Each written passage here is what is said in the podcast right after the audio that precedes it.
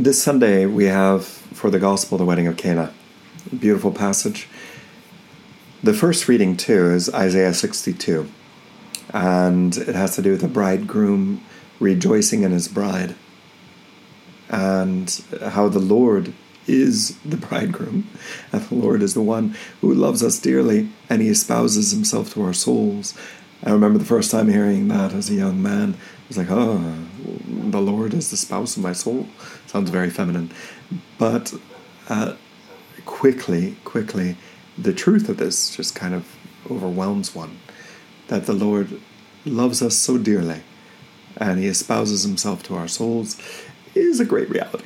But now let's uh, look at the wedding at Cana. There's so much to say. It's the very first thing that Jesus is going to do. It's his first moment where he's going to have a miracle, and it's the beginning of his apostolic life. So it's the transition from when he was with Joseph and Mary as a carpenter, and he has just recruited his disciples. They're leaving their fishing nets and they're coming and following him. And this will be the first moment where he says, I will begin. And it's interesting, he's beginning with a wedding. You know, he's beginning his entire ministry with a wedding. It's almost to say that uh, the covenant or the bond between God and the Jewish people, or the God, and therefore through the Jewish people, all of humanity, needs renewal. We need to come to the fullness of this wedding between God and humanity. It is the new wine. Let's read through. There was a wedding in Cana of Galilee. The mother of Jesus was there. So it's Mary that's invited. So it's the church that's invited because she's also symbolizing the church. The mother of Jesus was there, and Jesus and his disciples had also been invited. Were they invited through Mary or they were invited separately? Um, it leaves you to ponder upon that. Was it uh, Jesus himself who was invited along with Mary? I think it might have been the family that was invited. And Jesus took his disciples with him. They run out of wine since the wine provided for the wedding was all finished. And uh, a marriage that doesn't have enough wine is a sad marriage. Wine rejoices the heart of the human person, it brings joy. And scripture is chock full of quotes on that. And here, there's a wedding, the most joyful moment of their life, and there's no wine. And notice who notices. It's the mother of Jesus who notices that they're out of joy, out of wine. And so he turns to she turns to Jesus and she says, They have no wine. And it's almost as if she's expecting him to do something.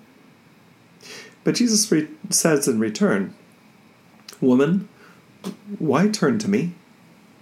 My hour has not yet come. Very obscure words, and it seems rude at the beginning. He says, Woman to her, and then he says, Why are you asking this of me? My hour has not yet come. Seems like he's saying, No, I'm not going to do the miracle. But Mary understands something a little bit different. There's something mysterious about this passage because she actually says, Do whatever he tells you.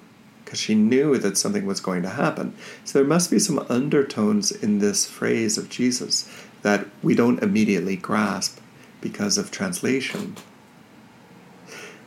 Jesus says they have, well, Mary says first they have no wine, which means that actually it's a fault of love because if there is a this joy of the wedding, then they should be so in love with each other, the, filled with joy.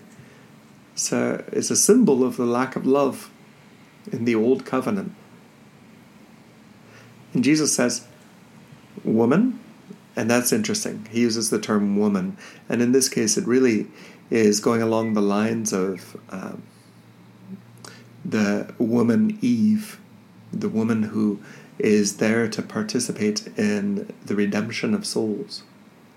It's the queen mother, uh, you know, of Solomon who takes on a great role in the governing.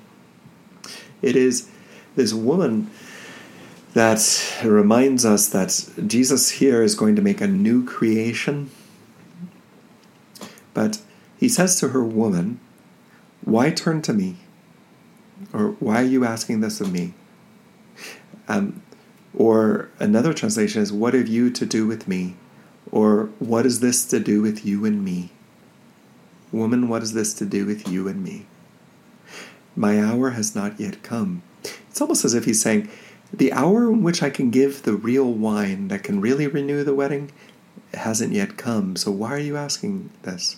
Almost as if she, he's saying that. When is his hour? His hour is the cross. His hour is when he redeems his, all of our souls. And what is the wine? The wine is the new blood, the blood that he bled from his side, his wounded side. And he can't give it yet. His hour hasn't yet come. It's not the time of his passion. So, this, what is this mystery to do with you and me? And he leaves it open. Woman, why are you asking me uh, this right right now? I can't yet give them the true wine. But it's left with an undertone of I will give them this wine that we normally have. Because immediately after that, Mary says, Do whatever he tells you. And they take six stone water jars. They uh, they're each filled with 20 to 30 gallons. Jesus says, Fill them with water. They fill them to the brim. They draw them out. They draw out the water. They bring it to the steward, knowing it's water. And the steward tastes it, and it had turned into wine. They had no idea where it had come from, it says. Only the, eh, the servants who had drawn the water knew. And so, what does he do? He brings a new wine. And it's funny, it ends with saying, People generally serve the best wine first and keep the cheaper wine for the guests when they have had plenty to drink. But you have kept the best wine till now.